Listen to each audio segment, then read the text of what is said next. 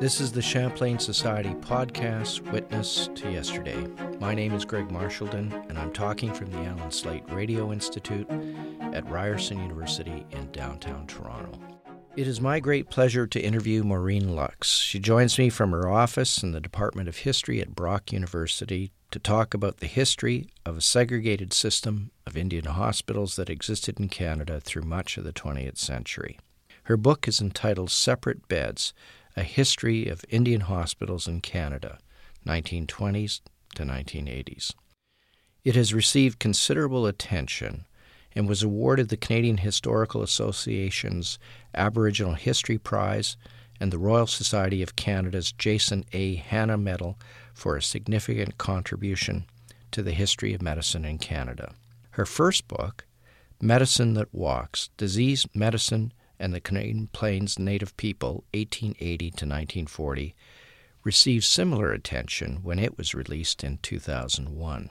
Maureen, welcome to Witness to Yesterday, the Champlain Society podcast on Canadian history. Thanks, Greg. Thanks for having me. It's an honor to be here. Well, it's great to have you with us. Now, this interview is being recorded on February 2nd, 2018. Just three days ago, a $1.1 billion class action lawsuit was filed on behalf of Indian hospital patients. The lawsuit focuses on the alleged, and I quote from the report, horrific treatment of at 29 of these segregated hospitals across Canada.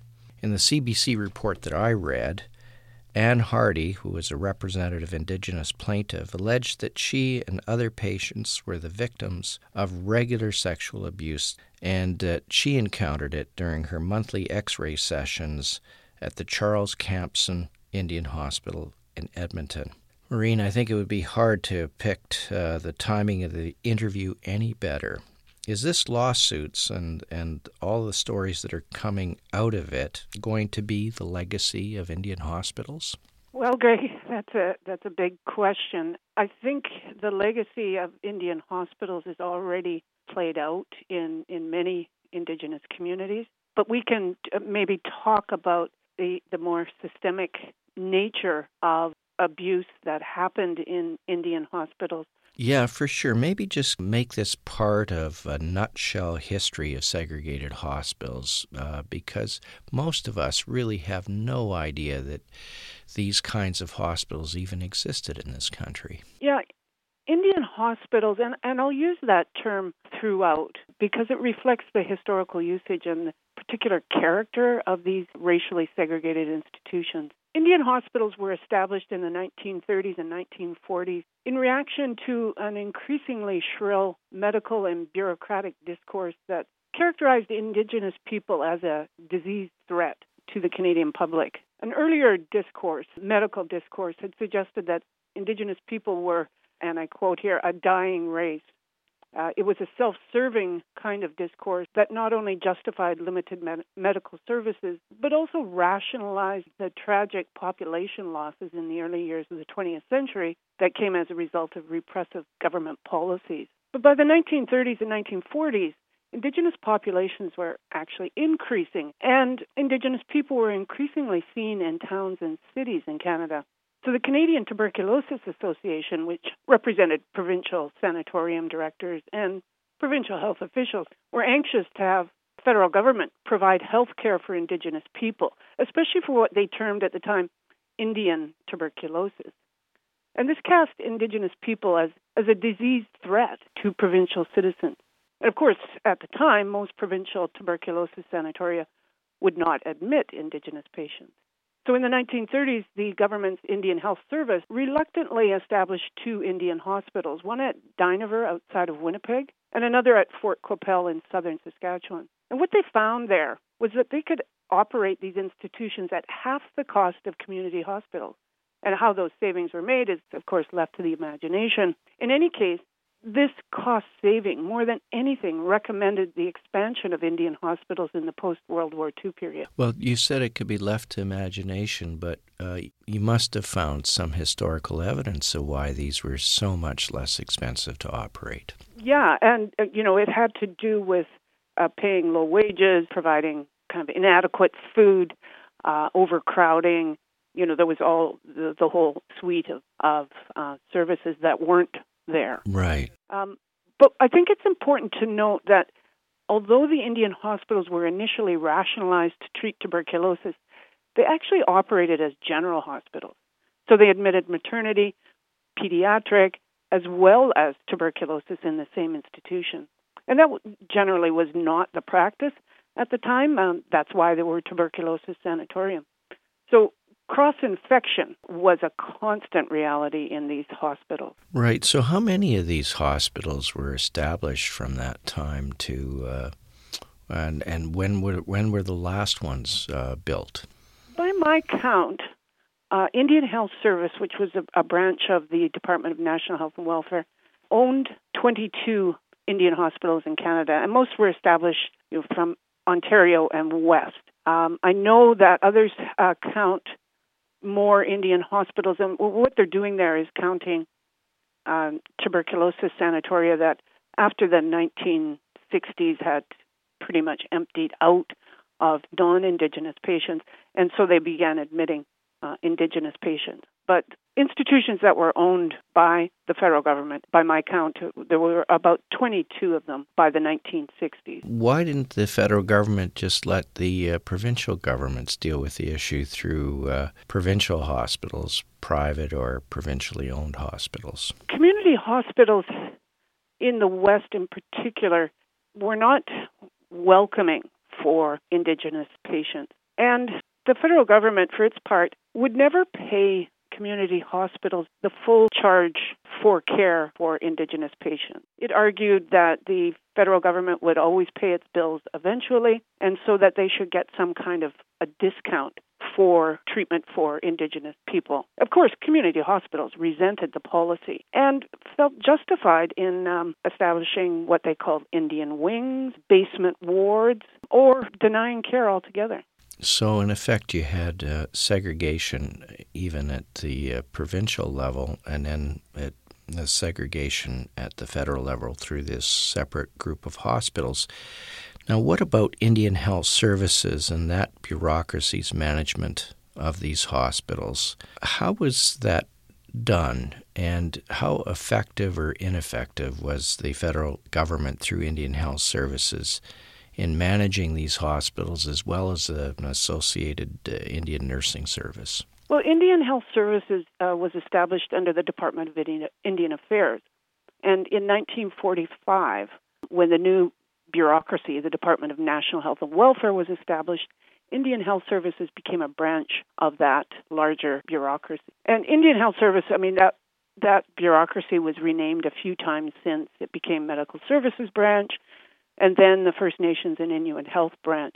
But it's essentially the same bureaucracy. Right, and I and today it's being uh, moved to another, yet another, or being a new department being created, and it's being taken out of uh, Health Canada. Yeah, that's right. Now, how would you compare the way in which Indian Health Services ran it when they were in uh, their Department of Indian Affairs versus the way that National health and welfare ran those hospitals. Was there a distinct difference, or was it largely still the same? Yeah, Greg, I think it was pretty much the same because it, they were the same physician bureaucrats that ran the hospitals. A surprisingly small number of, of white men um, established this bureaucracy and, and ran it for the most part for the next uh, 40 years. But when Indian Health Services was transferred to the Department of health and welfare. It was at a time, uh, you know, 1945, when Canada was consciously uh, trying to define something uh, they called the national health. So when the Mackenzie King Liberals backed away from their wartime promises of universal health insurance, it instead established the National Health Grant, so, starting in 1948, the grants matched provincial funds for hospital construction, among other health projects. So, in those first five years, Canada added 46,000 new hospital beds. They added 30 new hospitals per year for a decade. At the same time, that same bureaucracy operated the Indian hospitals at half the cost of community hospitals. And in several communities, the Indian and local hospitals were literally side by side. So Indian hospitals reflected and, and constructed racial inequality by making it seem natural that modernizing hospitals would be white hospitals. Right, and then and then the federal government gets involved with the introduction finally in the late 1950s after that uh, earlier decision not to go ahead with the introduction of universal hospital coverage to share costs, the financing of that coverage with the provinces uh, in the late 1950s. Did that change the federal government's policy to Indian hospitals, or did that come later? I think it's important to understand that Indian hospitals from the outset were designed to isolate and segregate Indigenous patients. And they operated in a way that ensured that Indian hospitals would never draw personnel or any other resources away from this larger project of modernizing provincial hospitals. And the National Health Grants hospital construction provided unprecedented opportunities for physicians and nurses, which of course, you know, leads to escalating costs, which ultimately leads leads to hospital insurance. But very few physicians and nurses chose to work for civil service wages in poorly equipped and off, often isolated Indian hospitals. And some of the, the outcome of, of those kinds of of decisions had real consequences for patients in the hospital. For instance, at the North Battleford Indian Hospital in 1955, a four month old infant was admitted with what they termed severe bronchopneumonia, but whose condition, according to the physician at the time, said was fairly good. He was found dead in his crib the next morning. With one registered nurse and one aide on a ward of 14 seriously ill infants, there was just neither the time nor the hands to care adequately for the patient. And, you know, at the time, accepted nursing standards was five hours of nursing per day per seriously ill infant. And with the hospital staffing levels, the hospital could only provide two hours of care. So the consequences of these larger policy and funding decisions, plus the broader dominant project of modernizing Canada's hospital infrastructure, had very real consequences for patients in these Indian hospitals. And you've touched on it already, but just describe based upon what you found in terms of both the stories, the historical evidence, the actual treatment received by Indigenous patients in these hospitals on average. Not the worst treatment necessarily, not the best treatment, but on average, what would they receive and how did it compare to what a non Indigenous patients received in other hospitals? Well, I, I don't think we can separate the, the, the kind of structure of the hospitals and the bureaucratic structure from uh, the treatment that was um, mm-hmm. experienced by patients. For instance, Indian Health Services often attracted medical staff who couldn't get work elsewhere, especially physicians who couldn't mm-hmm. manage a private practice. Uh, one other example at the Lady Willingdon Hospital on Six Nations Reserve in southern Ontario in 1954, a woman died during what was minor surgery. Now, the surgeon at the time, he was also the superintendent of this Indian Hospital. And the, the records that are found in the archive have him reporting to his superiors that the woman's death was the result of an unqualified anesthesia. The local coroner worked with the superintendent and surgeon to keep the circumstances of her death from becoming public. And the surgeon pointed out uh, to his superiors that Indian Health Service attracted medical personnel who had been failures elsewhere. In the wake of her death, the unqualified anesthetist remained at the hospital while the surgeon was promoted to headquarters in Ottawa. So, is it fair to say that basically in these Indian hospitals you had substandard care provided by substandard providers and at times unqualified clinicians? Is that correct? Yeah, that's very much the case. And more than that, um, you know, given that Indian Health Service mandate was to protect the national health, coercion characterized its its operations uh, at the, from the the outset. Um, Can you describe that? Yeah, from the outset, Percy Moore he he was a physician. Um, he was director of Indian Health Services from 1944 until his retirement in 1965. And as he put it bluntly, quote, we certainly do not feel that our program should be left to the whims of an Indian as to whether or not he will accept treatment. So Moore had the Indian Act amended in 1953 to include what were called the Indian Health Regulations, which essentially criminalized ill health. The regulations authorized compulsory medical examination and treatment. It authorized the arrest and detention for somebody who refused examination and treatment, and it also authorized the forced return of patients to hospital. And in the archival record, there's descriptions of patients being returned to hospital by the RCMP in chains. And that coercion continued within the hospitals. Patients, usually children, but not always, were restrained by being tied to their beds. At Charles Camsell Indian Hospital in Edmonton, staff jo- jokingly referred to a condition they called castitis, where children were fitted with uh, plaster casts on both legs with a bar connecting them so that they couldn't move. Adult men, for instance, had their pajama bottoms taken away so they they couldn't get out of bed. Hmm.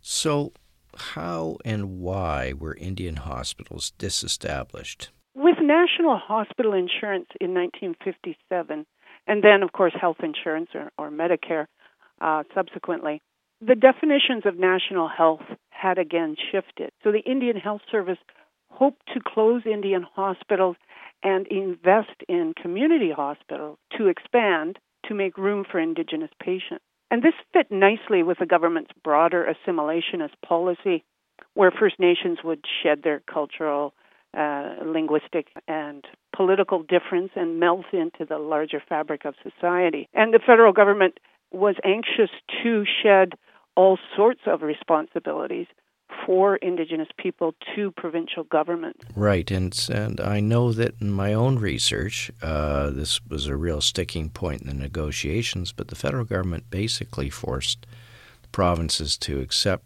uh, responsibility through basically a declaration that uh, that uh, all residents, including registered Indians, would be eligible for Medicare services, both universal hospital coverage and universal Medicare coverage. And what you're describing is that this was a part of an effort of assimilation, uh, of integration, um, and offloading by the federal government at that time. Is that correct? Mm-hmm.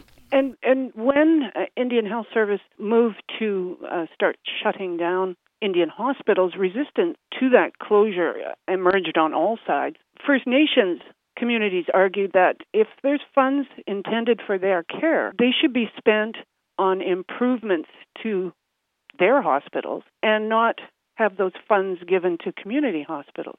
And certainly, First Nations communities understood the, the Indian hospitals' limitations, but the institutions themselves, especially the ones that were located near reserves, had become important community assets, providing needed wage labor, always at the least uh, trained at, in the poorest paid positions of janitors or maids. But First Nations employees also acted as interpreters and cultural brokers for children and elders in hospital, serving to blunt some of the coercion and paternalism in the hospitals.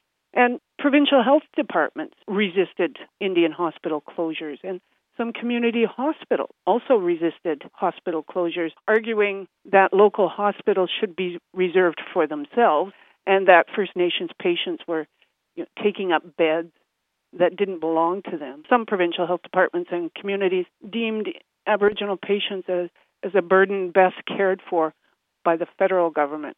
And, and given those attitudes, you can imagine the reception that vulnerable First Nations patients might receive in, in local hospitals. They had good reason to fear a return to Indian ward, uh, Indian annexes, or basement wards. And especially in Treaty 6 areas, so that's central Alberta and Saskatchewan, that included a promise of a medicine chest in Treaty 6, First Nations there viewed the Indian hospitals as the government concrete acknowledgement of a treaty right to health care. And of course, that treaty right was contested at the time and remains contested. But it was only through decades of resistance to government policies that the federal government finally accepted in 1979 its responsibility for uh, health care for Indigenous people. Now, Maureen, are there any policy lessons uh, that we can draw from this history? It's a, a, a, big question, and especially for a historian. I know historians are often very reluctant, but if there's even just one policy lesson we might draw.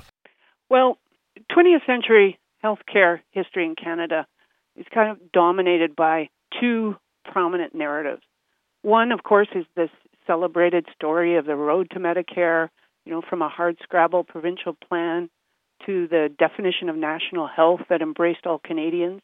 That's one dominant narrative. But there's nothing in that progressive story that can explain the other 20th century narrative of seemingly intractable health disparities in many, though not all, Indigenous communities. And I think by understanding uh, the history of Indian hospitals, we might try to understand how these two narratives are intimately linked, how the isolation and segregation in Indian hospitals was central to the dominant project of modernizing healthcare for non Indigenous Canadians.